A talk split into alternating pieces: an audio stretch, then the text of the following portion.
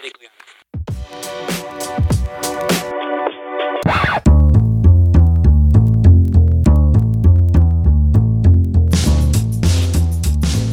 Hello and welcome to Impressions of America. I'm Simon, and with me, as always, are Toby and Vaughn. Hi, guys.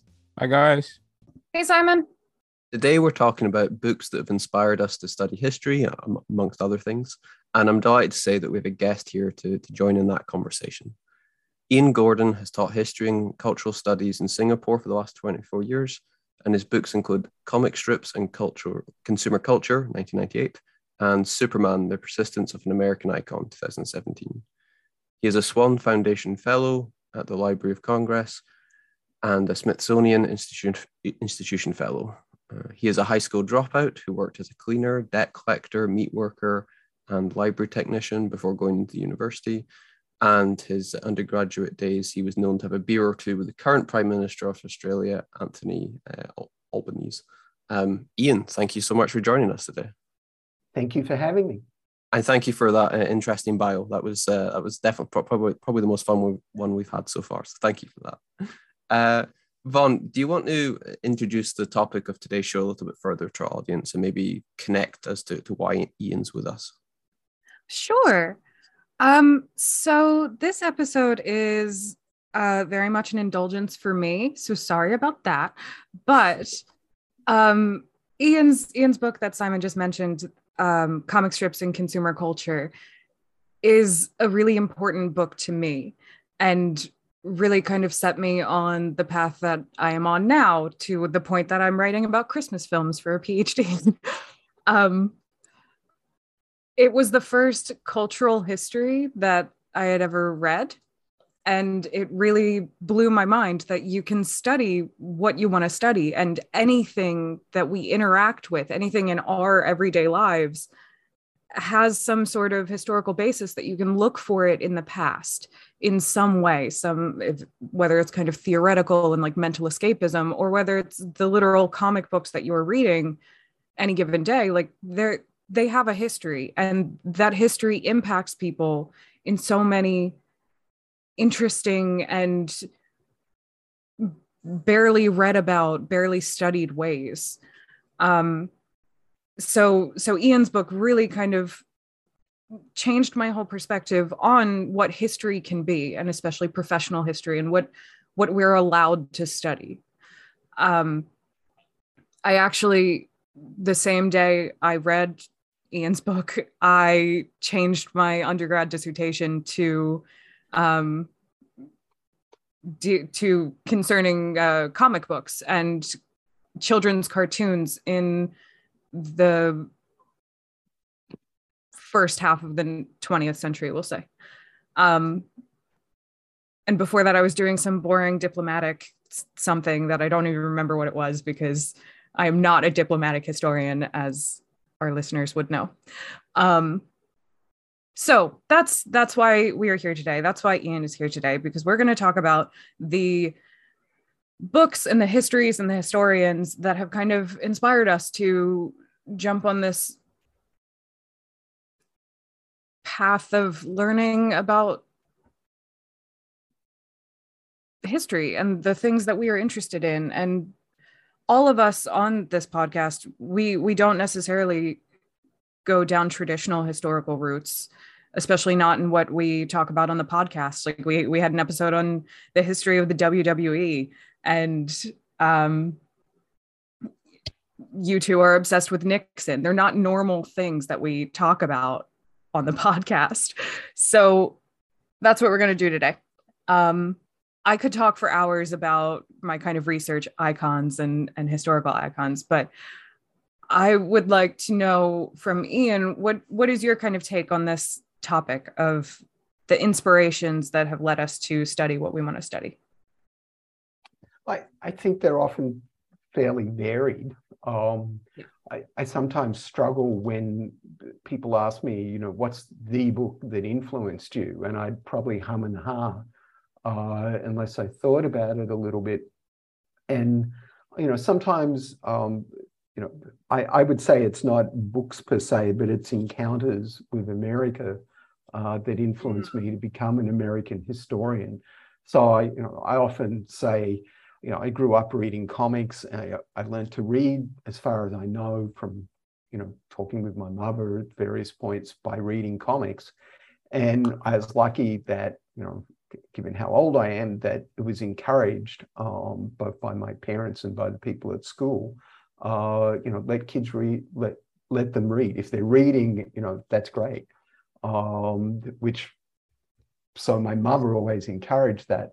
So, you know, I got my dad died when I was seven. So if I'm talking about my mother, that's why. Uh, so that that general kind of background and having an interest in reading and reading widely, but comics in particular, American comics, and the sort of the relevation that they were. Um, I didn't see a lot of superhero comics, original ones, um, until somewhat later.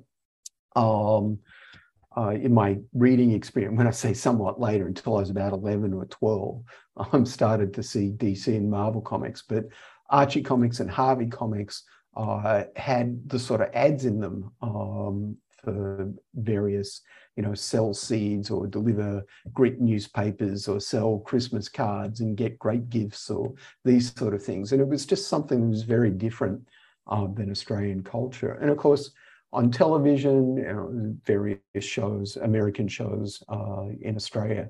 So these are all kind of created an interest in America, trying to understand history. Um, some of my inspiration for that uh, came from um, after my father died. Uh, we, my, on my mother's side, my grandmother was English, and my mother had been to England as a little girl um, for, for various reasons. And I, I guess she found something in that after my father died. A few years after that, we went to England. And I'm old enough that we went by boat, not by, or by ship, sorry. And so this was a this is an eye opener as a kid. Um, you know, I got to see various aspects um, of, of, things that most people wouldn't just wouldn't encounter, especially when they're young, like the pyramids um, the, the, Acropolis. And so I, I, I, think I started to get a bit of an interest in, in history out of that. And probably as a kid, it was a means of showing off, you know, oh, yeah, I've seen the pyramid. um, but somewhere, and, you know, and then I lived in London for years. So, you know, I was in the Tower of London. And uh, I think some pedophile took me up the top of the White Tower because he said he couldn't take my sister. And, yeah, so things you think about when you're older is like, Oh yeah, I remember on the way back down, some guard sort of watched out and obviously was making, now that I think about it, making an intervention. But nonetheless, you know, you're sitting there, you're looking at, at history. And in Australia, when I was young, the kind of history that was all around us um, just seemed very new. Of course, we were living in the oldest existing culture in the world, but that wasn't acknowledged. Um, at that stage in, in Australia's history. So those those kind of things, I think, are, are things that shape me, and um, I, I, think because um, I I was a teenager around the time of the Vietnam War, um, a young teenager, um, and it was basically over um, before I came of age. But at one point, as a teenager, it was like, yeah, I'm going to be shipped off to a war potentially. Why is America in this war? And I think I started to get a greater interest in American politics, diplomatic mm. history, and, and all of these things are out of that. And I, I started to read a little bit um, in, in those areas and have a fascination. Um, so at a certain point, you know, I dropped out of school. Um, I was working amongst many jobs. I was working in a meat packing plant or an abattoir or whatever you want to call it. And I was reading um, The Jungle by Upton Sinclair, which I'd borrowed from the library and went back with, which is about meat packing plants in Chicago at the turn of the century and socialist organizers in them. And um, it went back to the library with genuine blood stains on it from the, the area where I was reading, which I happened to work sometimes at a place where I could read a book while I was watching blood and bone being ground up. And my nickname at the cafeteria was the professor because on every lunchtime I was reading rather than playing cards until I figured out if I play cards, I get a better assignment from the foreman, especially if I lose.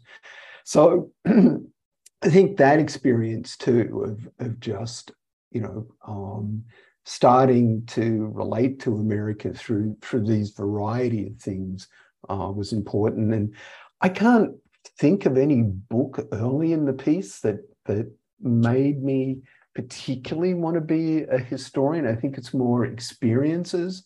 I did as a kid at school do a year of American history, but our teacher was often away.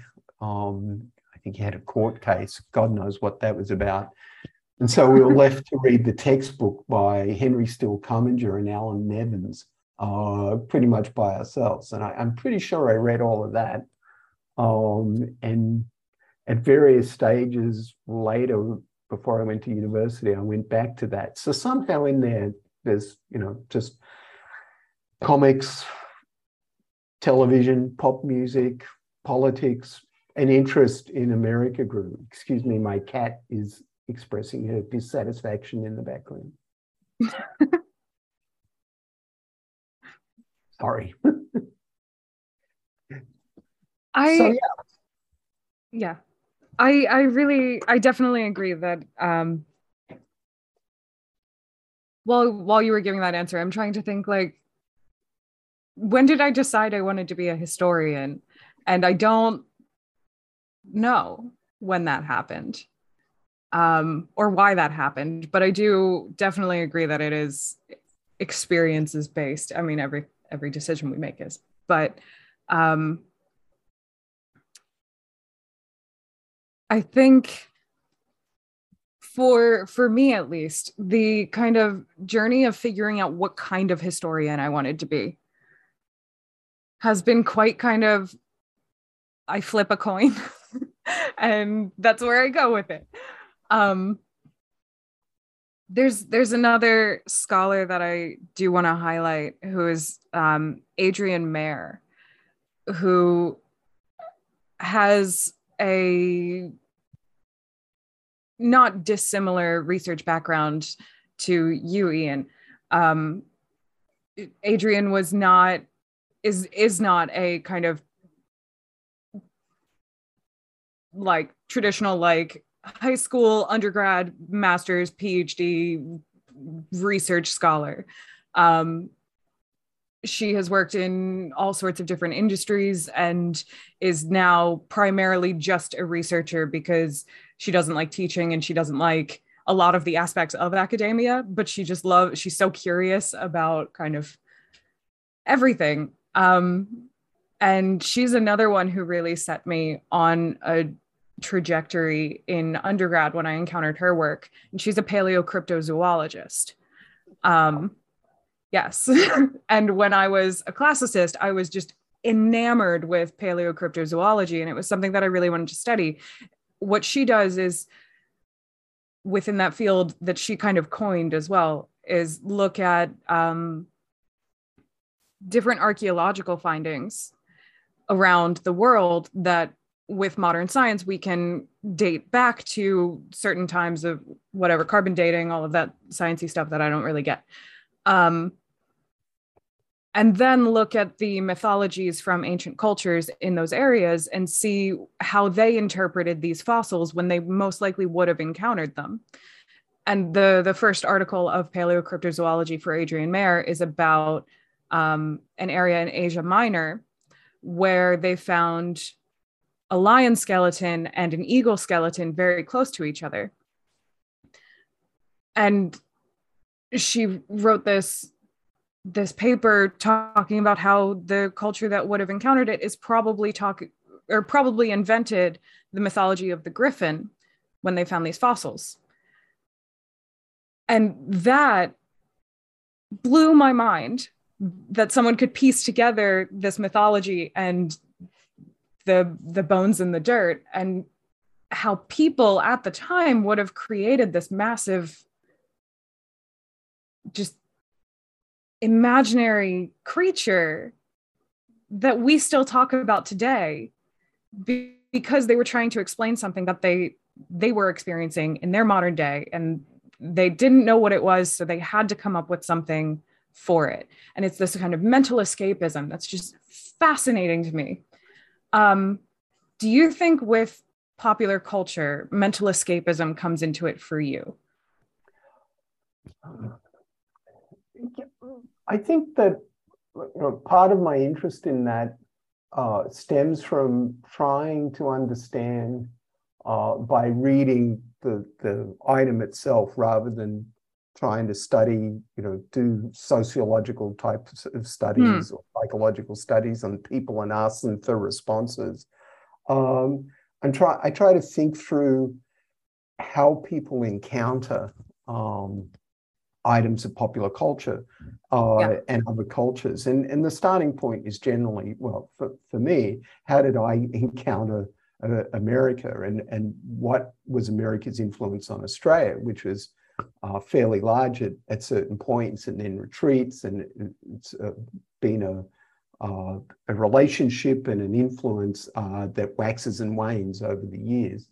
Um, and of course, that's a terrible starting point in a way to bring one's own experience into things, uh, if unless you're going to expand out of that, um, which is always the important point.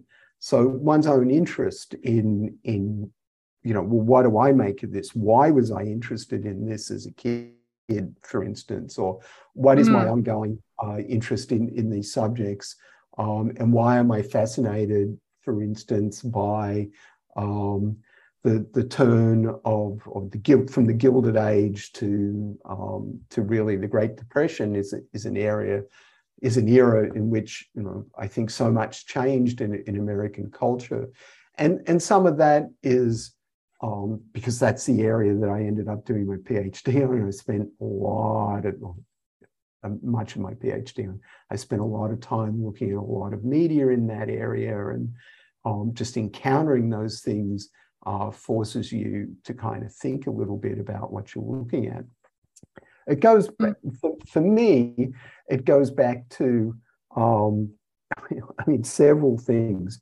When I eventually did go to university, the first university lecture I attended was in late modern European history because there was no American history to second year. It was a year long system uh, at the stage with, with three terms. And I still remember a guy named Richard Bosworth, who was a historian of, of Italy, stood up and he read the death scene from uh, of the regicide of Henry the Fourth of France or Henry Fifth of France. Can't remember. Doesn't matter. Uh, from Foucault's Discipline and Punish, as it turned out, and it's about him being drawn and quartered. So he read that, and then he read something about Le Pétomane. I don't know if you've ever heard of Le Pétomane, but Le Pétomane was a cabaret act in pre-World One, World War One France. And Le Pétomane had an elastic anus. He could draw in air and expel it in a controlled fashion. His whole act was farting uh, in certain ways. This is my first university lecture, lecture, and it's about, you know, it's about wow, violence uh, enacted on the human body and somebody whose act is farting, you know, the high points of European culture. And I, I, guess I fell in love with that, that this is this is history. It's it's kind of, you know, yeah. it's it's such a range. And and then when I did get to do American history, I wrote a book, had to write a book review, a standard exercise. And for mm. some reason I put picked a book by George M. Fred, George Fredrickson, N. Fredrickson, called The Inner Civil War, which was on the impact of the Civil War on American intellectuals. And as a throwaway line in my review, which wasn't that great, um, was why aren't there any artists in this in this book? You know, they're mentioned in one sentence. And my tutor, who um, became a very prominent historian of America from Australia, a man named Shane White, who works on who worked on still alive, who works on African American history, written more books than you know most people would hope to do so. Um, he wrote, "Oh, this is very interesting. I would have liked to have seen more on this." And I went on and did the next year in another course, a very long eight thousand word essay on the impact of the Civil War on American artists and, and art after the Civil War. And that's how I became, I moved from an interest in primarily in diplomatic history, um, which was about America's relations with Australia and America's relations with, with, the world, but with particular focus on Australia, into being a cultural historian of America. is, you know, somewhat of a throwaway line from me and somewhat of a throwaway line from somebody grading a book review. But it, it took me into dealing with visual material. And I'd long been a person who read a lot of comics, watched a lot of TV, watched a lot of movies. And so it took me into, into an area where I I kind of had a pre, um, I guess, pre-existing relationship with. I didn't need to do a lot of, as, as I tell my students now, I never did my homework at school because I was doing advanced research, reading comic books and watching movies. And they all laugh. And then I say, but it's true. That's what I make my living doing. You know, I've had a very mm-hmm. nice career. Thanks very much out of that stuff. Um, so yeah, I was doing advanced research. I just thought I was enjoying myself. Everybody else thought I was wasting time, but there you go. So I don't know if that answers your question or if that's just an anecdote it, I got and a joke I like. It does, it does a bit, but it also kind of mirrors how I feel about my research. I I don't know if you had this, but when I realized that I could study anything I wanted and that they would let me do a PhD in Christmas films, I it blew my mind and I still can't really believe it. I'm in my fourth year and I'm like, are you sure I'm allowed to do this? And now I can see my thesis much more clearly and I know what my argument is and I, I'm like, okay, this does have a lot of kind of grounding in the anti-communist turn and everything. Like there's this is there's an argument to be made here, but I still sometimes feel like I'm cheating the system by I get to watch movies for work. What is that?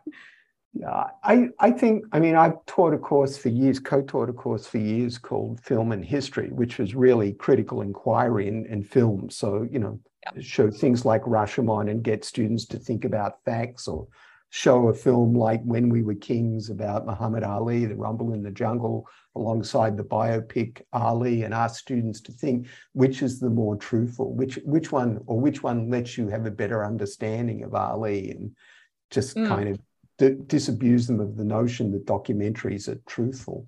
Um, so those those sort of things uh, I, I think are, are really important. Um, that how one comes comes to history.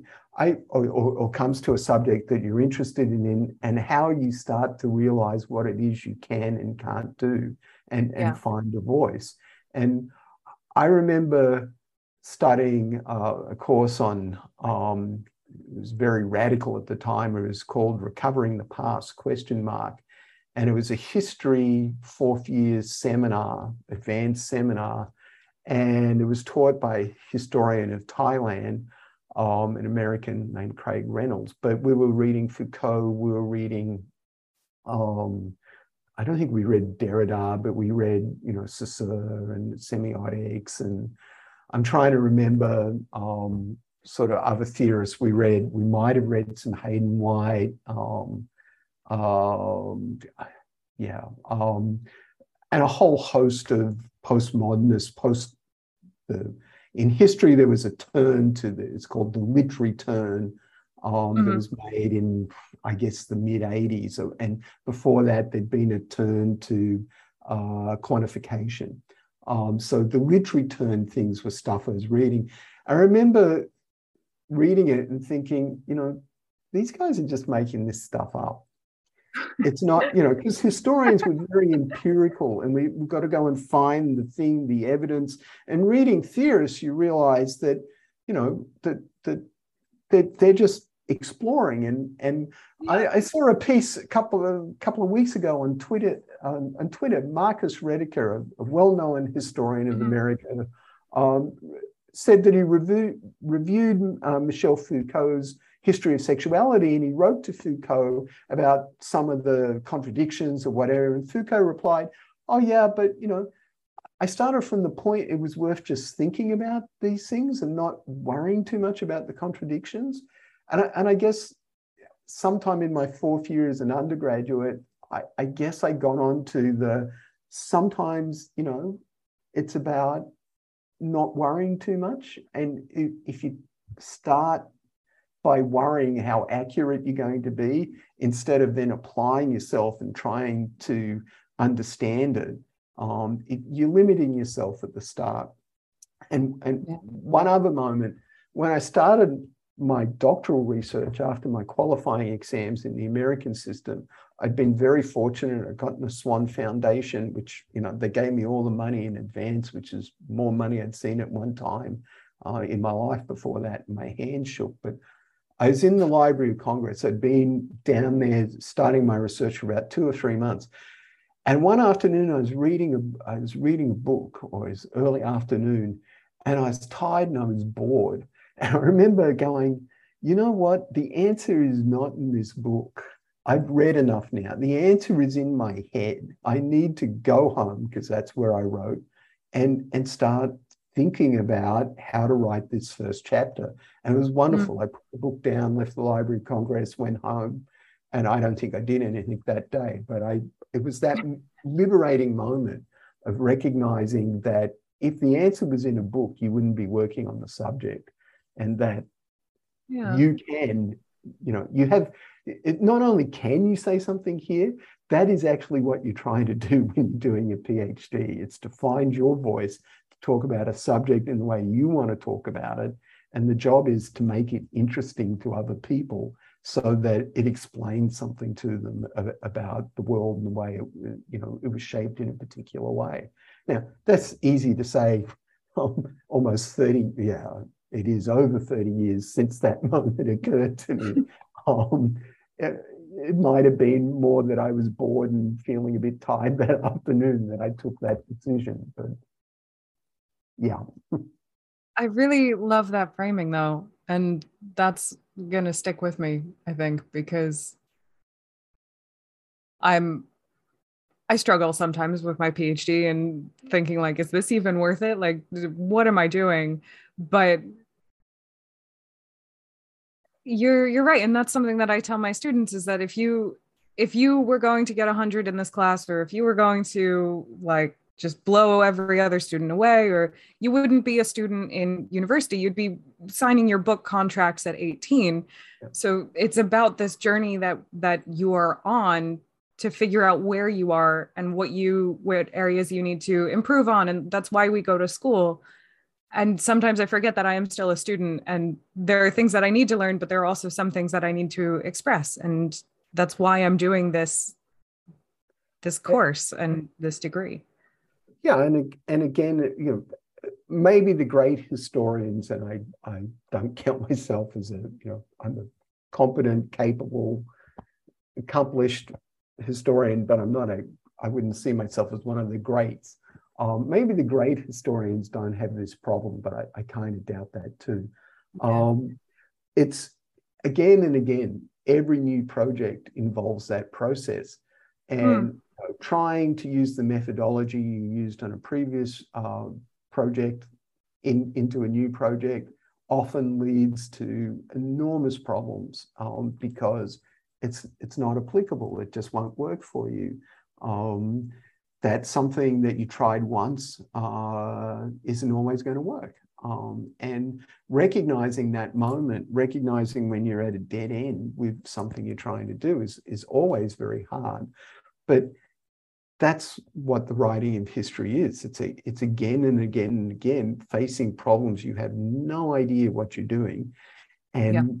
trying trying to think your way through, which often involves writing and often involves tossing away um, a lot of your writing. Uh, one of the one of my hmm. undergraduate teachers, a historian named Peter Cochrane, um, I remember him telling me the great historians throw away about a third of what they write. And you know, it's like you tell that to an undergraduate, they're like, but you know, that's all the stuff I knocked out last night to get the essay done on time. But that's what it takes. And that's, you know, it's not easy it's never easy to write and then it's never easy to throw it away and, mm-hmm. and start over again because it's like well why did i waste my time writing that but that's the process that's how we understand that's what historians do and and when i say i doubt that great historian, when I say I think maybe great historians have that problem too, I was very fortunate. I got to study with Chris Lasch. He wasn't my main, he wasn't my advisor, he was on my committee, um, who's been dead 28 years now. Um, but um, is it 28? Yes. And he, you know, he was an eminently prominent, best-selling, The Culture of Narcissism, um, you know, still remembered today. And he would come to class sometimes and he would say, I, I struggled to write this. And he'd read you a paragraph he'd written that explaining something that we were discussing in the class that day. Um, and for some reason, he had spent time writing a paragraph for us to help us understand it. And he would say that, you know, it's inadequate, I, you know, it's not blah, blah, blah, blah, blah, blah. So again and again, um, you know, that lesson is, yeah, don't worry too much when you're struggling to figure out what it is that you that you your understanding the subject is or how you understand it because that's that's a process and your understanding of it is is something that's that's important and unique because you're bringing something to it by that process of trying to think it through that sounds all very abstract um, but, um it's no, but I like taking it. it yeah yeah. Um, Simon and Toby, I I'm I'm sorry. I'm really hogging our guest here. Do you guys want to jump in on um, the histories that have kind of inspired you, or any books or experiences or historians specifically that really kind of captured your attention and made you think like there's more to this history thing than they said in school? Yeah, so probably for myself, I mean, I am the furthest away on this podcast from being a historian. Um, I would disagree. Okay. I would disagree. You're a public historian. You host a multiple history podcasts, Simon. So that money will be transferred into your account by then. uh, so, uh, as someone who's always enjoyed history and who's taken, you know, interest in it and has studied parts of it, um, specifically around media history at university. Um, when I was thinking about this question, I was thinking, right, what kind of has actually stuck out to me? So I was, I was thinking about, you know, when I was young, it was, you know, children's books around, you know, things like the space race or Roman history or, or things like that. And you kind of, you, you, when you're a little bit older, you understand that was probably as much about interest in narrative as it is about specific interest in particular topics and as someone who loves film and TV a lot and who from a young age was was consuming a lot of media, um, I, I, think looking back at now, a, a, lot of what I've taken as far as history is dealing with narratives of story and narratives of of how things progress. Um, at university, it was mainly sort of film study books. Um, I was reading and, and, sort of concepts around, around that but after university, probably the, the, thing that's kind of stood out the most for me is is that I, have taken a lot of audiobooks, or as I certainly used to, and um, a lot of that deals with either 20th century history or the sort of cultural 20th century history. So things like American Prometheus, which is about Oppenheimer, or Marvel Comics by Sean Howe, um, Console Wars by Blake G. Harris, which is about the, the video games industry, and biographies like um, Shoe Dog by by Phil Knight, who is the co-founder of Nike, and and so a lot of that is to do with either pockets of very specific history or um, particular views on, on how, how history has moved forward in the 20th century. But the one that, that's probably had the most impact on me and was probably a um, inspiration in part for doing this podcast was uh, a book called Stranger Than We Can Imagine Making Sense of the 20th Century by John Higgs, who is an English writer and cultural historian. Uh, the book attempts to make sense of the 20th century and the move away from Newtonian world of the 19th century. So it looks at a variety of different areas of study, including the physics of Albert Einstein, Cubism of Pablo Picasso, and Dadaism, uh, Dadaism of um, Marcel Duchamp, um, Stravinsky's The Rite of Spring, James Joyce's Ulysses, postmodernism, and a key theme of the book is the idea of um, objects or events appearing to be different depending on the perspective of the observer, in contrast to the, the more stable view of art and science in, in the previous century. uh, the book came out in 2015, long after I'd left university. I, I finished university in 2012, and um, it just pushed me into wanting to study more about the 20th century and, and think differently about different topics and, and, and think about um, things that I might know a little bit about, but learn more about them and also think about them in a, in a different way, such as Picasso's paintings, which uh, until that book I hadn't, really thought about in in that that idea that it wasn't so much that the the paintings are about um, sort of um, obliterated people. It's about different uh, different people's perspectives looking at the, uh, one object. Um, so uh, yeah, I, I, would say probably Stranger Than We Can Imagine by John Higgs is probably the, the book that inspired me the most and is one I, I can keep returning to and I, I find fascinating in it, its framing and its its journey from uh, a sort of new, Newtonian world at the, the end of the, the, the uh, 19th century and uh, moves up to today's world with, with Trump and Twitter and all that kind of stuff. So that, that that's probably the, the book that's had the biggest impact on me, I would say, from a history side of things. Um, for me, I don't, I don't know if there's a single book that's had an overarching uh, effect on me, and uh, in terms of, uh, of, of history, I would say that my formative experiences, like you know, I, I have dyslexia, so I had um, a reading age that was uh, I think lower than than students um, often in the classes that I was in. So I, I was I was you know I was usually in like like you know the higher sets in school, like getting actually good get grades throughout school, but struggling with um, like the tech the technical stuff around reading, but always lo- loving stories.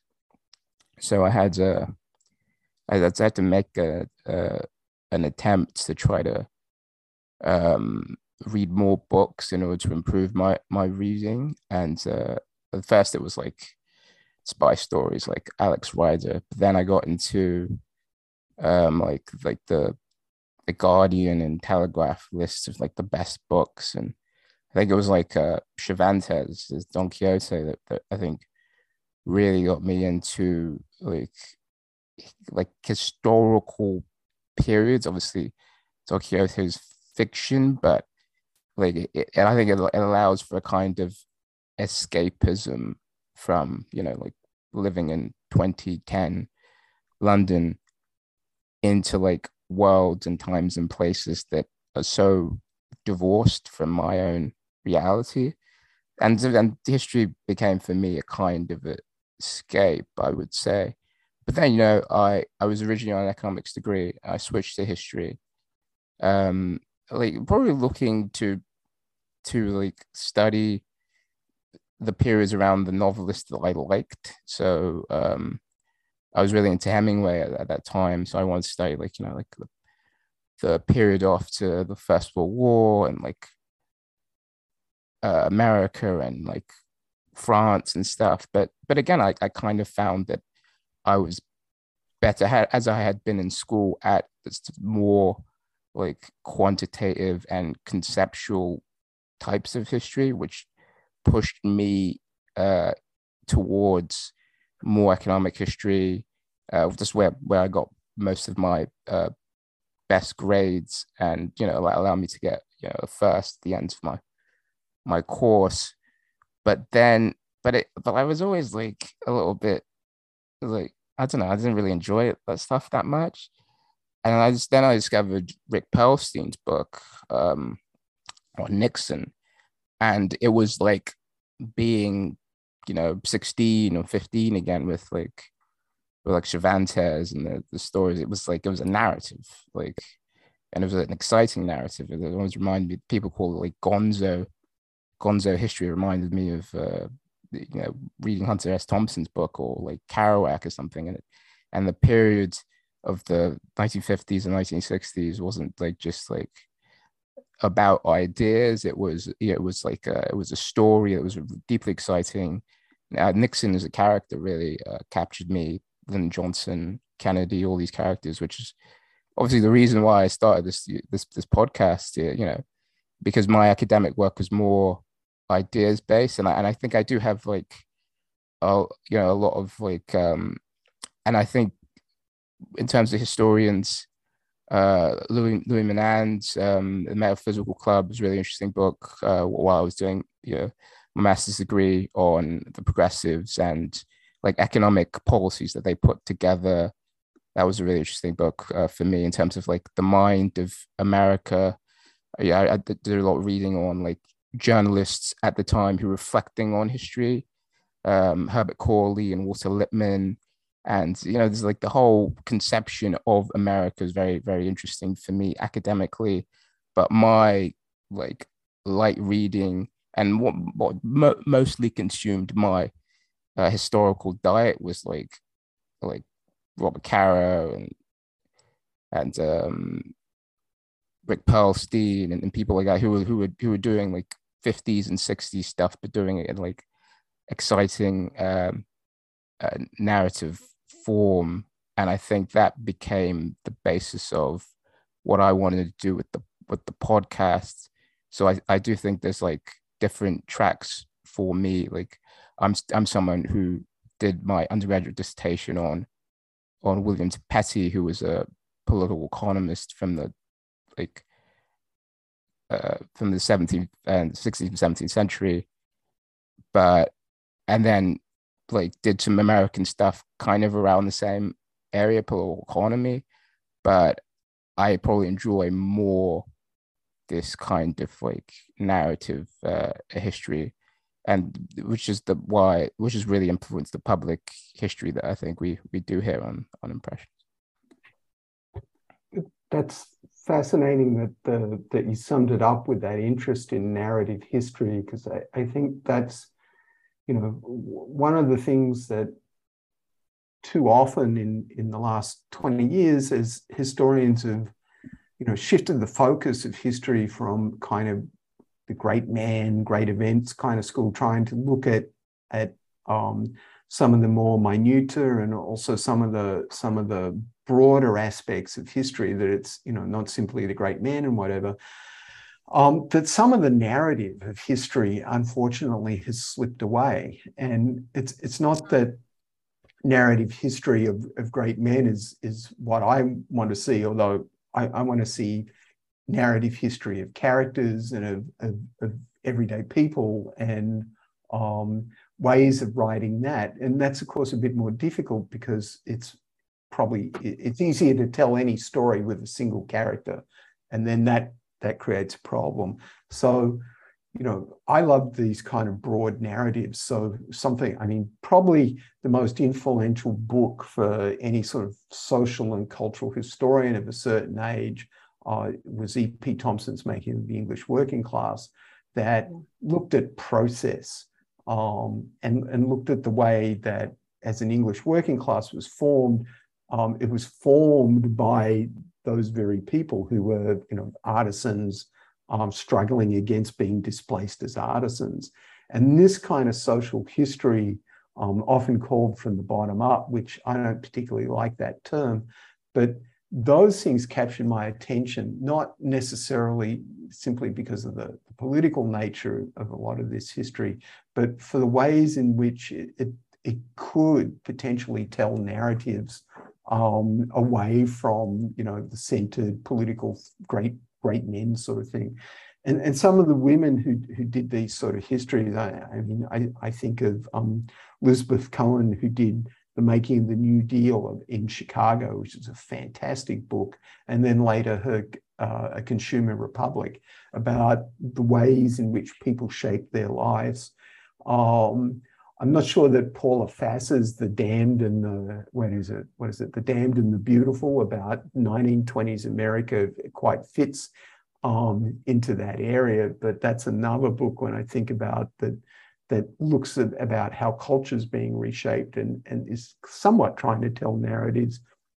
Um, the one that really springs to mind is uh, Bonnie Smith, a, a historian of, uh, of France, and her book, The Ladies, the Ladies of the Leisure Class, which is uh, looking at women whose uh, husbands own manufactories or, or uh, fact, I mean, before factories became factories as we think of them, um, and the ways in which um, their social role was was a form of, I guess, a form of work. Look, it's 30 years since I read the book, so I might be misrepresenting it.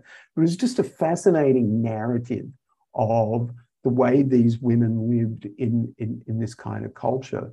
Uh, and it let you see something that if you'd written about the factories, you wouldn't see. And, and another book uh, is Leonore Davidoff and, and Catherine Hall's Family Fortune about Birmingham and the rise of Cadbury. And they're just they're just great histories because they're they're using that narrative form, um, you know, the rise of Cadbury, um, to discuss all sorts of you know uh, of things, um, religion, social relations uh, in Birmingham.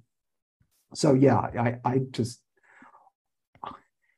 I'd like to see more narrative history, but with that sort of 30, 30, 30 years, I wish, the 50 years kind of uh, sort of work of social history to uh, recover uh, more uh, lives, uh, more historical lives across, you know, uh, class and gender um, brought into that in convincing ways. Um, I think for me, there's like there's a there's a preference question because, like, I, I find uh, what Vaughan does, um, although you know I, I'm not the biggest fan of Christmas films, but I find like film history and like what what Vaughan does very interesting um, because it because it allows for a kind of like level of like cultural criticism, and then the content itself is is interesting. Like the, the book you mentioned about the the, the 1920s and social history, like 1920s, I, I, I would find interesting. But there's like social histories of of work and what people do and leisure. I don't tend to find that that interesting. Um, but social histories and cultural histories that attach to ideas I do. So hmm. yeah, mm. I think uh, um, yeah, I haven't yet been able to dive into that that stuff uh, outside of, of obviously being an acad- you know my academic work to the extent that I did it you know in a casual way because I do find it a little bit dry. Have you read Fire in the Valley? No, no, I haven't. It's about the making of, of the personal computer um, industry, I guess, um, in um, you know between Berkeley and Stanford. Um, it's a it's a really um, I think it's a wonderful book about um, the excitement and the way that you know this PC industry um, comes out of you know San Francisco radicalism in in a lot of ways and. Um, the struggles over intellectual property. It's it's a fascinating read. It's by Michael Swaine with an E and Paul uh, Freiberger. Um, it came out in, wow, 1984. Um, and apparently it was the basis for Pirates of the Silicon Valley, that, I don't know, bad movie or so so movie. But yeah, it's, yeah, it was a pretty good book about the social conditions that produced Apple and and and Microsoft. That does sound fascinating. I, I was just thinking as as you guys were talking that from my own perspective, growing up in, in Scotland, um, how much interest I had in other parts of history and how much interest I had in like American media and, and things like that, and being able to talk about um, that in a historical perspective. And I compare that to how little interest I had in things like Scottish history and how that if I had to talk about, you know, hiring Highland clearances, um, I'd probably be doing a geography podcast rather than a history podcast right now. Um, so it, it, I guess it a lot of this stuff is, is, is personal preference, but uh, the, for for things like the sort of day to day life of people in mills in the 18th century, I just it, just completely different language to me than say talking about you know post war America or, or, or or something like that, in which which I do have more of an interest. Um, Vaughan, is there anything in, in, this regard that we've kind of not asked you that you've not already kind of covered? Um, that is a broad question. Um, no, I think I I really love a good narrative history as well. I really love uh, experimental narrative histories. To take this in a bit of a different direction, so there's one um, experimental narrative history that I'm thinking of specifically that I really love by Saidiya Hartman called Wayward Lives Beautiful Experiments uh, Intimate Histories of Riotous Black Girls, Troublesome Women, and Queer Radicals. And it's it's about Philadelphia, my home city, um, and the reading from the the excerpt of it, um, the revolution of Black intimate life that unfolded unfolded in Philadelphia and New York at the beginning of the 20th century. And it's an absolutely fascinating book because what Hartman does is look at all of these histories and um, the object culture and the photos that we have from that period. And she doesn't write just a narrative nonfiction story about it. She puts so much life into writing this history from a first person perspective of what these people in these pictures may have experienced and thought and felt at the time. And the the introduction to it explains this method of what she is doing. And that book really changed a lot for me of what we can do with history. Um, and to force us to remember that the people that we write about and read about and study were people and had lives beyond the kind of key points that we know of their lives and that we study. And they're they're more than just showing up at a battle somewhere. They they have full intricate human lives like we do now. And i think narrative history especially experimental narrative history um, does a lot more of that heavy lifting to put the humanity back into history than I think some other areas of history do. And that's not a fault of those other histories. That's just a, a perk of narrative, if that makes sense.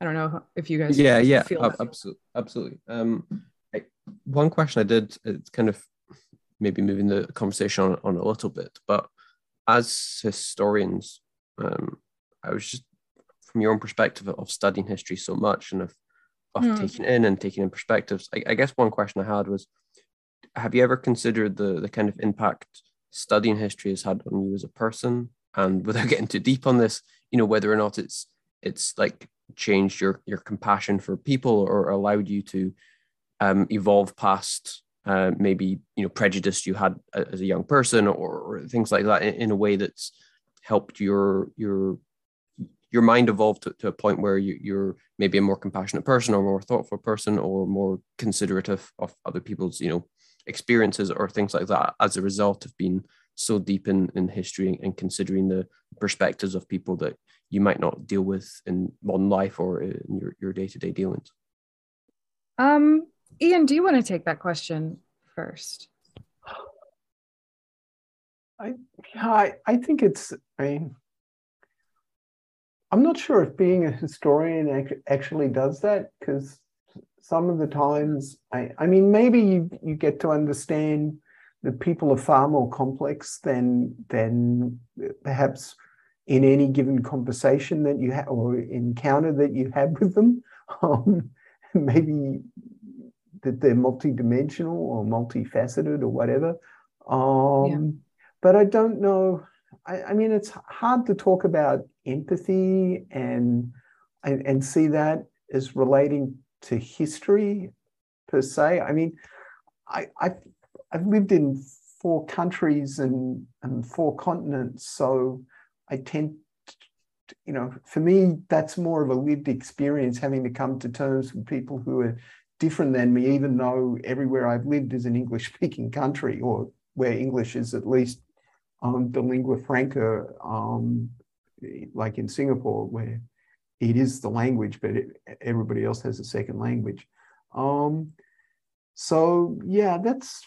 I'm not sure that that flows out of history, and I, I imagine that history might make people a bit more attuned to that because it's it's getting people to understand other people in particular circumstances and the issues that they're facing, and maybe that encourages empathy.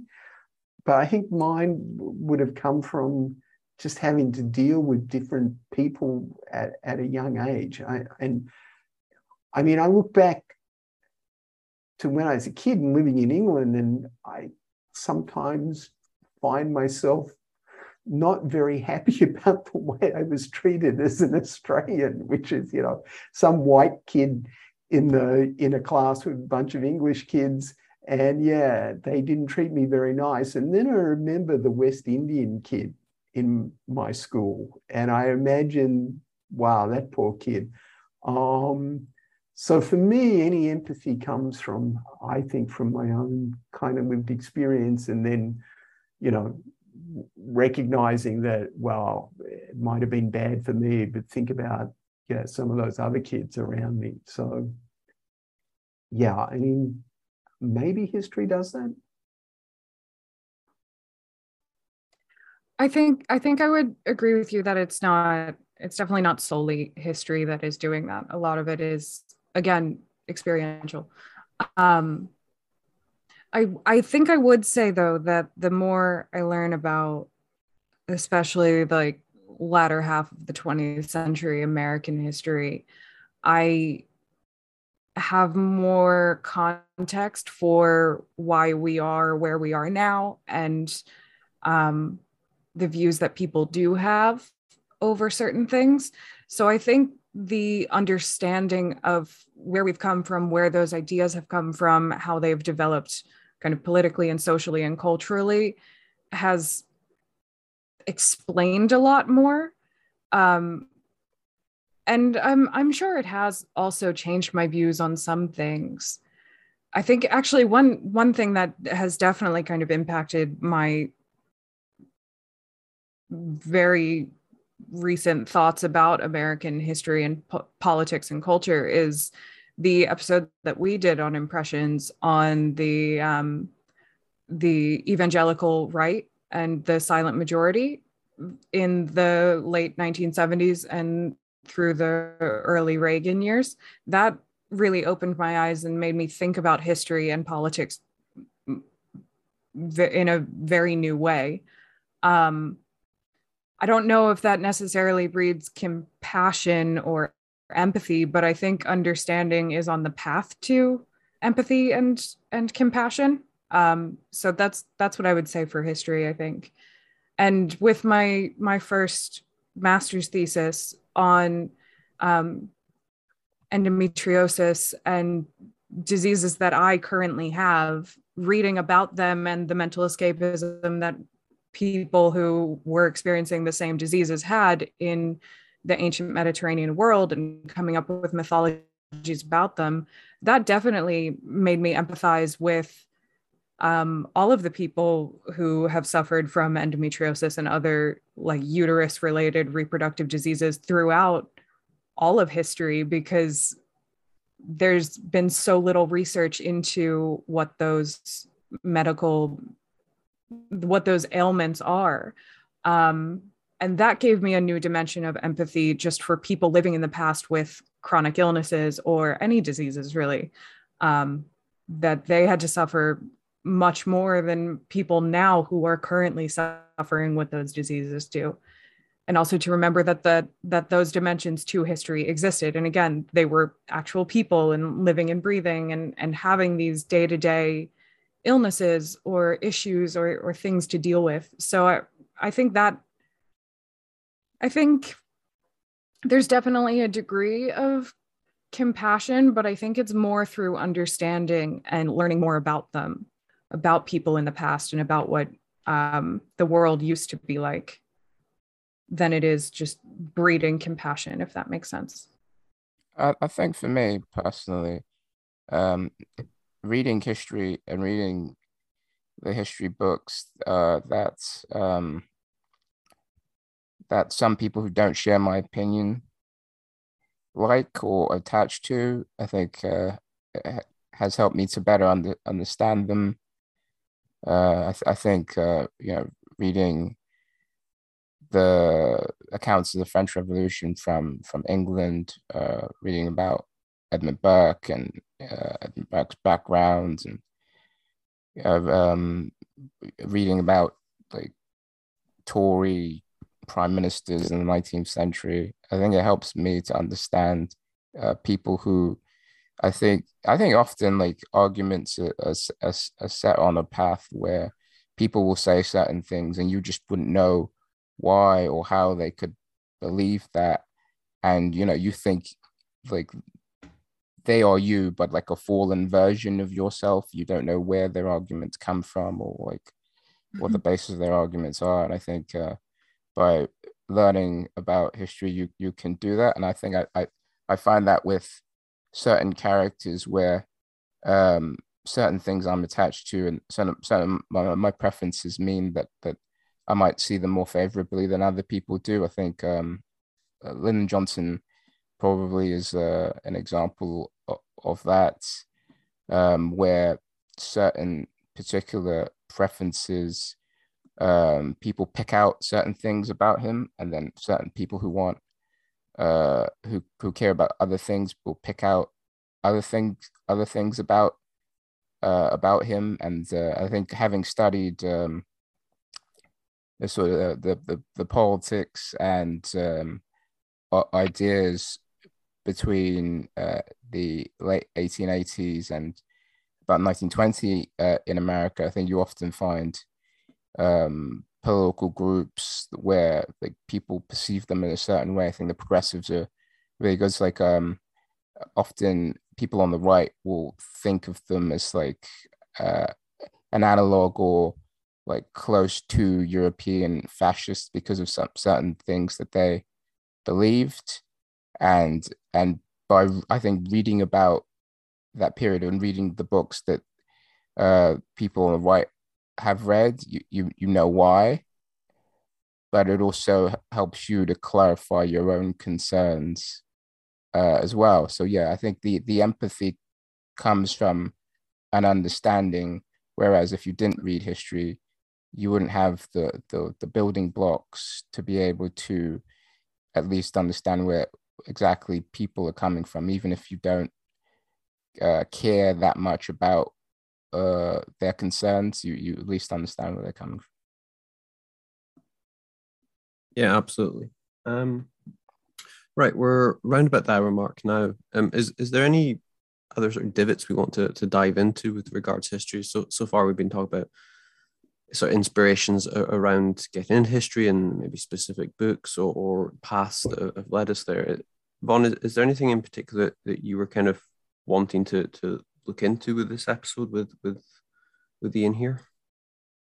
Um, well, one one other area that maybe we can end on if somebody else has something else first, but um, would be the the historians that we're reading or excited about today and who's publishing right now that that could be one of these inspirational sources for um, new students to to read and get really excited about. And i have a whole list of people whose research i'm really fascinated by and i can't wait for their new publications. Um, and even the turns that some fields are taking are just really exciting to me uh, that we're we're getting more into um, like in film history we're very much in an anti-hero kind of era and trying to understand villains and heroes from different perspectives. Um, that's been the major kind of trend for the last 10ish years i would say in film history. Um, and in animation history and kind of kids films there's a big turn for gender and queer identities within uh, those media outlets and that's really fascinating. Amy davis is a huge um, historian in that area. She studies primarily disney um, and primarily disney animation through gender and queer lenses and her work is just absolutely fascinating to me. Um, with kind of narrative histories. We've had several people on this podcast who i would i would shout out for that. Um, patrick lacroix do studying jfk and religion is absolutely fascinating. Um, Benjamin Railton is writing a narrative history right now about uh, two sandlots in San Francisco and the Chinese Exclusion Act, how that kind of uh, influenced that era. Um, we've had many fascinating guests on here. I would also shout out Chris Kempshall, who is a First World War historian and is now publishing, um, I believe, next month on Star Wars and fascism and democracy within Star Wars. That's really exciting. I, I really love that. I get to talk to him very soon about that book for the Star Wars podcast. Um, yeah, there are a lot of really, really wonderful historians out there. Uh, Robin Field is, she just had a book out in 2020 called Writing the Survivor, the rape novel in late 20th century American fiction. Her work is absolutely brilliant and fascinating and really I guess a, a, lot of these are are taking the the gender and queer lens, um, which I don't necessarily do in my own work, but that's the predominant field that I'm really fascinated with at the moment. Um, and all of the fields that are taking that turn within lit and culture and film and all of those kind of outlets. And then also Star Wars, because of course. So, do you guys have anyone that you're really excited for, or any fascinating kind of turns in fields that you want to shout out? Ian? Yeah, I mean, increasingly, um, I tend to be reading books uh, in manuscripts to comment on them. And a lot of those are, are in that kind of, um, I don't know if it's a field yet or a whatever it is in, in comics. So there's one that I, I just started uh, doing a book review for, so I can mention it's uh, How Comics Travel uh, by Katherine Kelp uh, Stephens. And it's about translation and and then uh, not simply translation in language, but how they move when they move from, say, France to America. Um, and that looks fascinating to read. Um, I'm reading a really great PhD at the moment um, on uh, building a localized serial for children about, about comics. Um, that's um, yeah, um, that I'm examining. Um, and, and that's one of the best things I've read in a long time. Um, not mentioning names because it's still a little confidential, although I told you the title of it. Um, and a couple of other books that I've read for presses lately, or I'm about to read for presses that look look great. Um, then um, I think the the the things I've enjoyed reading lately, uh, a lot of Australian history um, that I've been reading about. Um, uh, Stephen Gapps uh, writing on Aboriginal, on, on wars on the frontier in Australia and that um, the, the kind of wars that broke out between uh, the First Nation uh, in Australia and, and the white invaders, which is, is now formally recognized in Australia. So those have been, you know, somebody I used I, I knew when I was at uni to read some of those is great. Um, but you know, I'm I'm kind of at the stage where I don't read as much history as I used to, and I I tend to read uh, historical novels again because um, hmm. because I'm writing in a certain area, and um, so I've been reading uh, things like I, maybe it's not a historical novel, but uh, Viet Nguyen's uh, The Sympathizer and uh, the sequel, The Committed. Um, I yeah went down the Hilary Mantel rabbit hole and read the trilogy of, of Wolf Hall, which you know I thought was just great because it it um, it brought some of that era to life, and of course it's so English and and um, and you know if you have that background it's easy to read. And of course americans love england so much so often that um, it was very popular and appeared on broadway. But uh, it's sort of narrative stuff that i'm looking at often yeah. yeah historical novels. So i don't know that i'm a great one to ask about recent moves in history. I mean i'm an old guy you know i'm like my kind of great books are all about 30 years old and I remember them fondly and I just culled a lot of them off my shelf as I, I moved out of my office. So um, new books, those are the things I read about, um, unfortunately, uh, in the New York Review of Books and, and don't often get to. But I'm trying to think, yeah, mostly I, I tend to be looking at new Australian history these days, which isn't of that great an interest more, more broadly outside of Australia and unless you're interested in wars on the frontier. Um, yeah. So, and yeah, historical fiction, which I don't know what that says about historians as they age. um, oh, um, no. I love that you read historical fiction because it's it's it's part of all of this of of how we consume history and how it can engage someone who isn't necessarily interested in history but loves a good mystery book or a good romance that just happens to also be historical in nature. And i mean i definitely love his analyzing and watching and reading um, about historical films. That's that feels like my guilty pleasure as a film historian is how have people looked at the past and then said this is a narrative that i do want to tell but in a creative way. Um, i was having a great conversation yesterday with someone actually about um, practical phds and instead of just writing a traditional phd thesis or dissertation um, making a video game out of your research or making a, a film out of your research like a, a historical fiction film. And thinking about the process of doing that and what you include and what you omit and how you alter the historical story as we understand it um, to fit whatever kind of plot you need. So I think that that is a very avant-garde way of consuming history and i respect that a lot if, if, anyone's looking for historical uh, fiction the, the greatest and i'm going to say it's the greatest uh, historical fiction book ever written is, is the leopard by uh, Giuseppe Lampedusa. I'm a big, big uh, booster for that.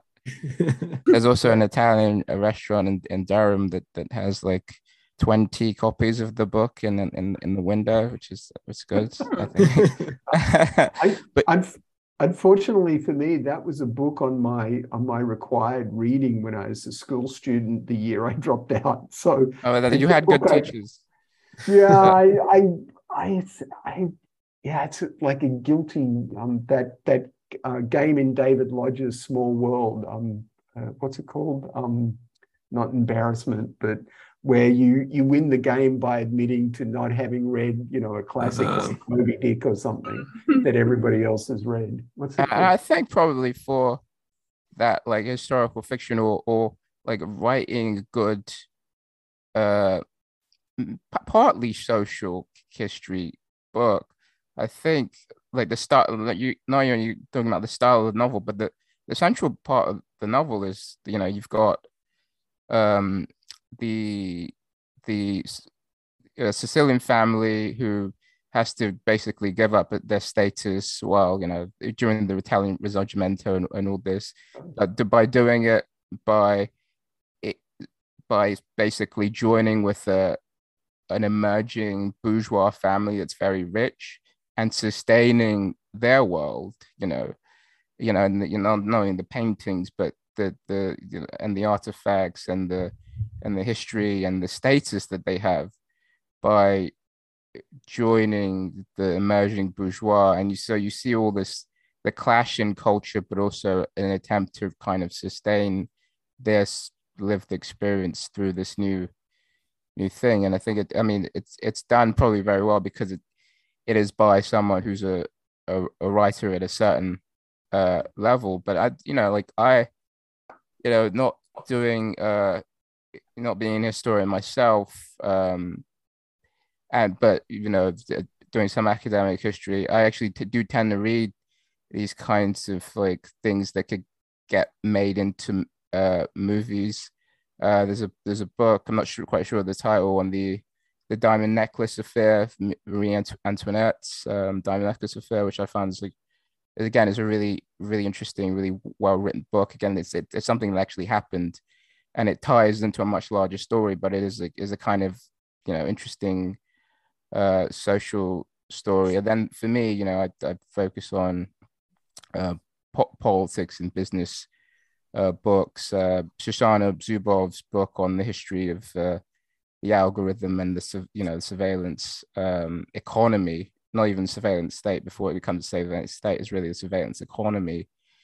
Uh, is it you know um, surveillance capitalism is a, is a fantastic book, and um, uh, Kim Phillips Fein wrote a book on called Fear City, a history of the uh, New York austerity crisis, uh, which you know a lot of historians have been focused, I think, um, on the 1970s, probably because a lot of them were either you know born in the 70s or they see the 70s as a kind of beginning of um, the politics that we have today. And it's a really uh, great book on on New York and uh, its fiscal crisis.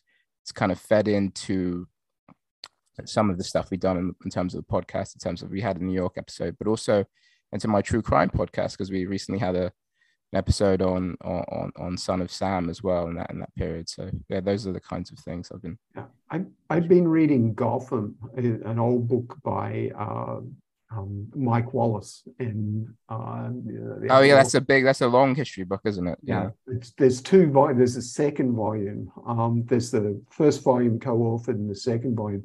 But the bit that I love in that is the description of the uh, opening of the Erie Canal and the celebration in New York for that, which, yeah, I, I grabbed a whole bit out of that for a lecture because it just, yeah, they used the sources so well. They captured this, this, you know, moment in New York City of, of, you know, when New York is just at the cusp of becoming the premier financial city in New York, which the Erie Canal creates. And all the complexity of the financing of the canal, the yeah, which because spending time in Rochester, New York, where the canal runs through, oh, there's a wonderful book about it called The Shopkeeper's Millennium.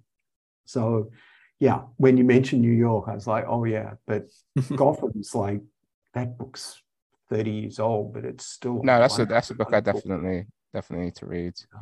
Yeah, I have a friend who went to the University of uh, Staten Island he was like he, he continuously posts excerpts from, from that book. Uh. without trying to draw this this out too much and without trying to ask questions that are a little bit off topic, um, the one question I, I did have just since we're we're talking about history and we are talking about public history and um, how people are engaging with history. The one question I have for you guys is with education the way it is right now, and with the kind of continued attacks on the education system, system and with teaching of history, and, and with the fact academia can be seen as gatekeeping in journals and, and that kind of stuff. What role do you think, or how do you think the teaching of public history will continue to evolve because of things like podcasts and because we now have the ability for any historian or anyone who's interested in history to simply start a podcast and start broadcasting. And we have people like Vaughn, who, who's so knowledgeable and, and, and has access to, to, to, libraries that maybe ordinary people don't have, and is able to educate people in a way which is outside of um, mainstream broadcasting and is able to um, help people understand um, concepts that maybe they would otherwise not have access to and in a way that wasn't available you know 40 years ago do you think his, do you think there's there's something there with how history is going to or the teaching of history is going to evolve because of things like broadcasting these new types of media um, that we didn't have access to before? And how do you think about that coming at a time where just the teaching of history itself seems to be more and more um, challenged? Um, i i think that so many of us have gone online to teach during the pandemic. So mm-hmm. My co-teacher and I um, had a course on uh, history and popular culture, which is just a reworked version of another course. But we we taught it online, and we had to you know rethink what we were doing a lot. And one of the things we ended up doing was creating a um, like an old style movie serial where we created this ridiculous plot around um, the technology we used to teach it and it being under threat from some nefarious element. And we were tasked to you know to say that and we went on missions and you know we created this whole little top and tailing of our videos that we were posting in place of lectures. Um, it worked out as my co-lecturer re-edited it as one thing it was 28 minutes long. Um, so there's that kind of just you know playing around and and with teaching techniques um, and learning new technologies which people have had to do during during the pandemic that I think uh, will open up some of the ways people are approaching it. And of course just generally you know history has opened up so much. We we have a course in Singapore which people often you know see in a particular way that it might surprise them. We have a course on pirates. Um, taught out mm. of the hmm. history department. That's cool. Um, which, yeah, my, my colleague Donna Brunero has taught it for something like 10 years now, and it's enormously popular. And there's a joint lecture uh, with somebody from the physics department who works on the physics of oceans. And, and they, they do this part where she talks to the physics students about the sea and pirates, and he talks to the history students who are in a history general education course for the Broad University about the way the sea works. So, you know, there, there are these sort of things starting to happen where people are exploring ways of, of you know, of getting the importance of understanding the humanities, the human question, into things like, well, when humans are interacting with the sea, how do they do it? What does it mean? Why were pirates uh, located in certain places beyond they were good places to loot? What, you know, what were the kind of, you know, the way that the ocean worked that let them use a base in a certain way and, and things like that. So I think, you know, this is one of the opportunities with the new technologies that people have learned. Um, they're probably teaching slightly differently, and they and of course all of that can be taken out and beyond. The problem is so much of it, uh, you know, I taught a MOOC course on superhero entertainments as part of my university's attempts to get into this area uh, with uh, one of the providers of those. And it was a thoroughly unhappy experience for me. It was great to prepare all the material, particularly the parts we, you know, about two thirds of it was professionally produced with a teleprompter and I'd written a script and blah, blah, blah.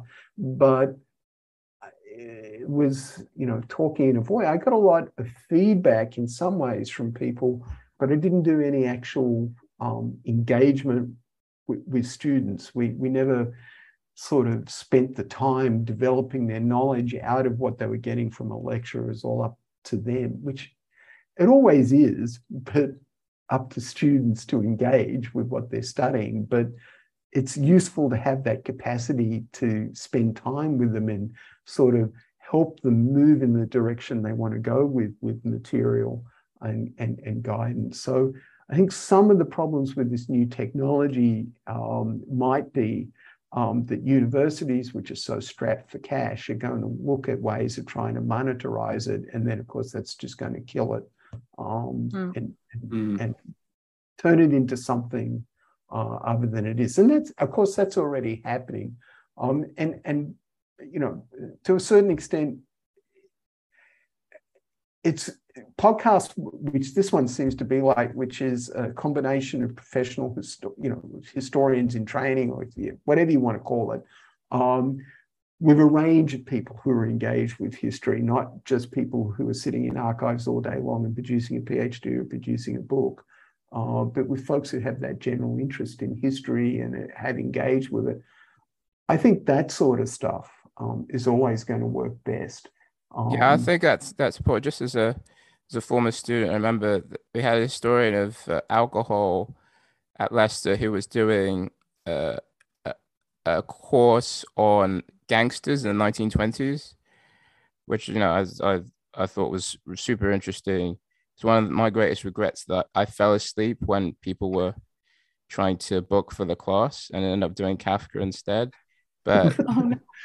but it is like I think yeah that that kind of stuff because you know like you'll be in archives and do all, all, different kinds of things but that kind of class and uh in as and especially in a digital form can be a way of really getting people engaged and uh, and you know getting people really interested in in in history beyond you know the sort of important work that also has to has to get done as well i'm so old school we used to have to register for classes manually. And so we i remember one year a whole group of us met had a champagne breakfast and then turned we're all the first 30 people into or 20 people into a class or something of that was limited to 20 people because we'd organized a meet beforehand and turned it into a social occasion. But that was a long time ago Vaughn, I was going to say you never have any thoughts about education, so I'm sure this question won't interest you. Yeah, no, I don't at all. I don't think about education one bit. um, I, yeah, I I think the most important thing is for me when I'm teaching, I really want my students to lead the class um, and go in whatever area they want to talk about any given day. Uh, as long as it's still kind of pertaining to the subject that we are supposed to talk about. So, like one of the best days I've ever had teaching, and maybe one of my favorite days of my life so far, was a seminar on public history. And in the first five minutes, one of my students brought up the Marquis de Sade. And I was like, what? Why? Why are we talking about the Marquis de Sade? And many of the other students in the room didn't know who he was. So they all started Googling. And then I was like, okay, please stop searching Marquis de Sade, guys. and I happen to know a lot about the Marquis de Sade because I took a master's course on the history of pornography. So I was trying to like tamper this down, but they kept coming up with fun facts about the Marquis de Sade. Um, so we restructured like on a dime the whole conversation about public history onto de Sade. And it was a really fun engaging discussion and really sparked a lot of debate in the classroom. And I, I think that kind of flexibility is something that I personally didn't have a lot in undergrad in in history or even in my first master's really um so i think it it like anything that can spark interest in history is normally something that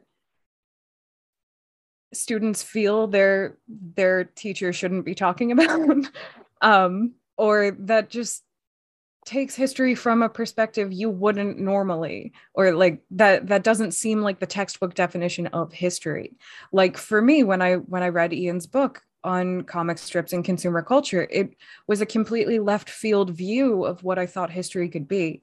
So i think anything that can spark that, whether it's a class on history of pornography or um, just someone bringing up de Sade in a freshman year, first year history class, um, or if it's a podcast talking about I don't I don't know history of WWE anything that can get an audience interested in history and not even necessarily about the content but about the wider questions you can ask is a net positive. and i think podcasts and the internet and twitter even are really great ways to be able to to engage on that level and say it's not necessarily about the content it's not about the facts and the dates but history as a discipline is about asking these like really large philosophical questions using the history and the events and the people that we do know as our kind of throughway to an answer to those very large questions. And sometimes we don't even answer them but that's that's the best part to me is the asking the questions and trying to think things through. I think this is a very rambling answer I, th- but I think a, a, last question I, I do want to ask is that history and probably the broader humanities right now is seen as uh, less less less and less appealing to young people um, probably for, for more for economic reasons than than anything else. And and and what books uh, or forms of uh, media do you think would be important for uh, stopping that um, that trend uh, right now? Oh, that's a big question. I don't, yeah. I don't think there's an easy answer there. I think I, I don't think any particular thing's going to stop it. I, I think it's a, a defense of humanity. I think I think unfortunately humanities scholars have have not defended what they do very well. And partially that's because it's hard to defend, not because it's irrelevant or anything, but because it doesn't have that immediate market value that you know under in a neoliberal capitalist increasingly global economy people want to hang everything onto that.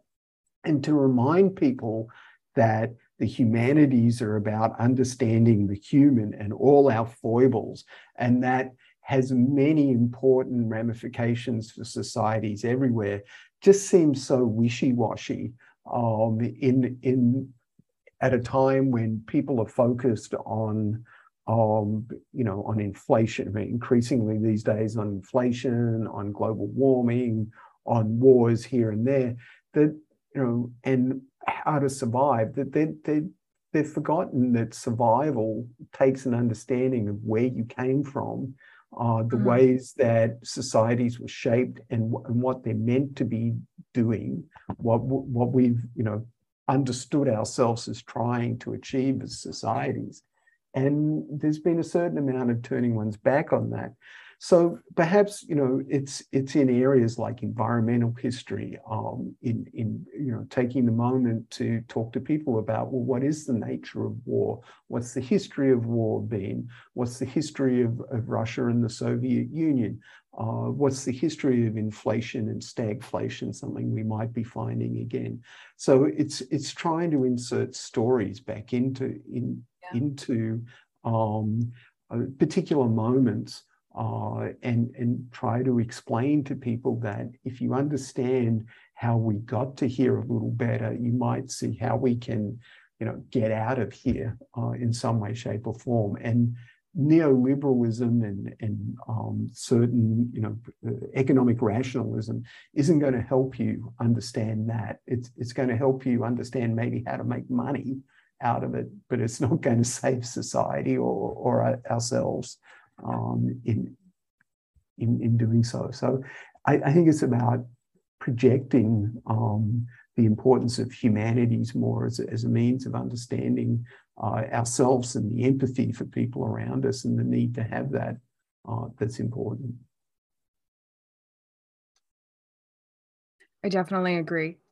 Um, the reason I study history is to understand the past so that we can understand the present and build a better future is the answer the shorthand answer that i give a lot of the time.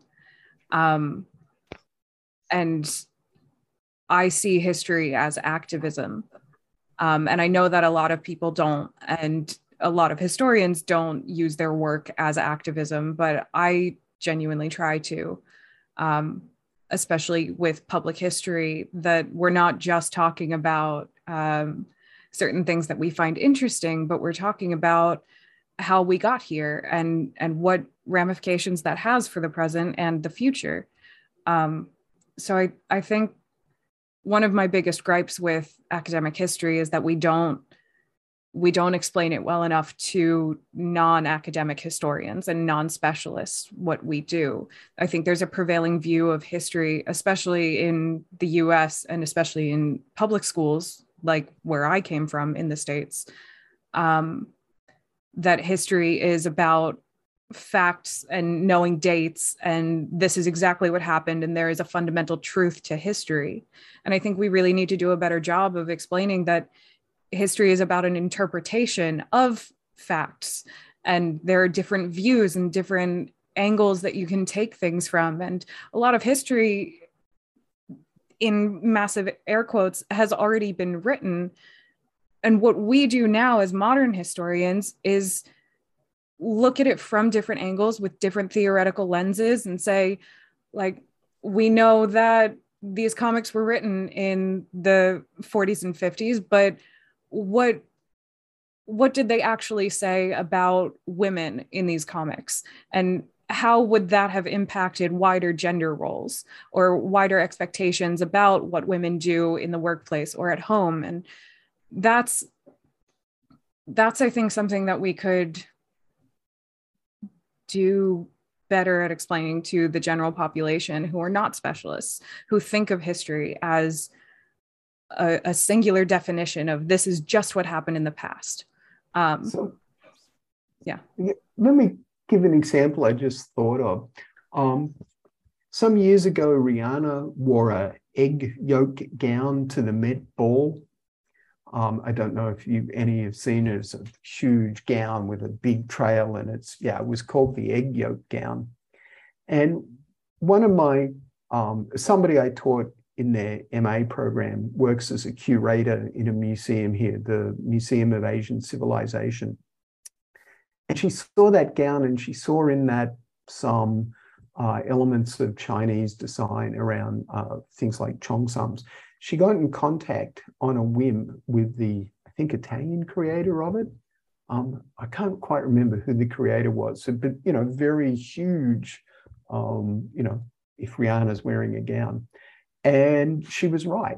The curator had uh, the woman who designed the gown had borrowed from, had seen something in Singapore um, that my, yeah, my my friend Jackie uh, had been the museum curator displaying that gown, and the woman had visited that museum and seen that gown and taken inspiration from it. And through that connection, she was able to get Rihanna's big egg yolk gown into an exhibition explaining the origins of that in some Oh, of wow. these local, actually Peranakan, which is um, Chinese in, in the Malay world um, and, and others as well in the Malay world, and these influences. And that's the kind of role that public history can play. Now, how that impacts us on us in a bigger way, of course, is is is another issue, but it's engaging with people around things like, well, fashion and and explaining this too has historical roots and influences and are drawn from it. And and her sharp eye and and willingness to contact the creator uh, of, of the egg yolk gown led to this wonderful museum exhibition here of, of this kind of cultural exchange.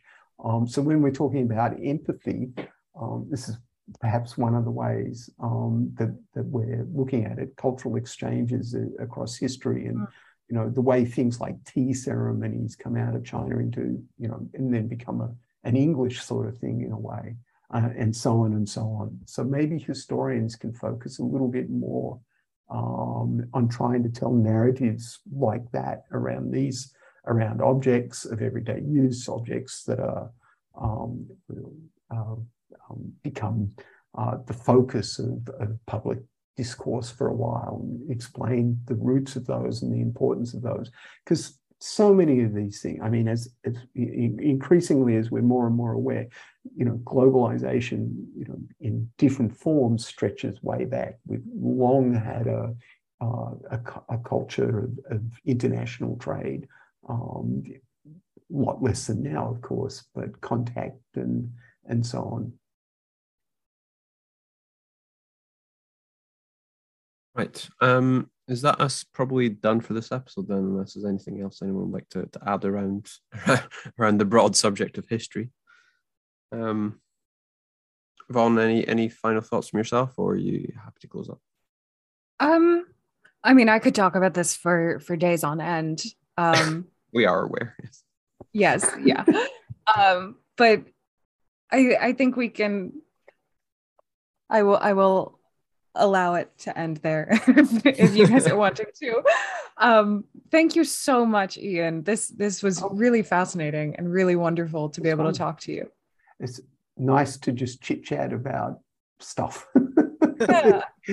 without feeling that I've got to teach somebody something or, or, or, or be too worried about prattling on. So thank you. It was it was fun. It's a real pleasure. Um, yes, so that, thanks, Ian. Really, really appreciate your time today. Um, from, from Ian, from Toby, from Vaughn, and myself, Simon, thank you very much for listening. And we'll have another episode for you in the near future. Goodbye. Bye. Bye. Thank you.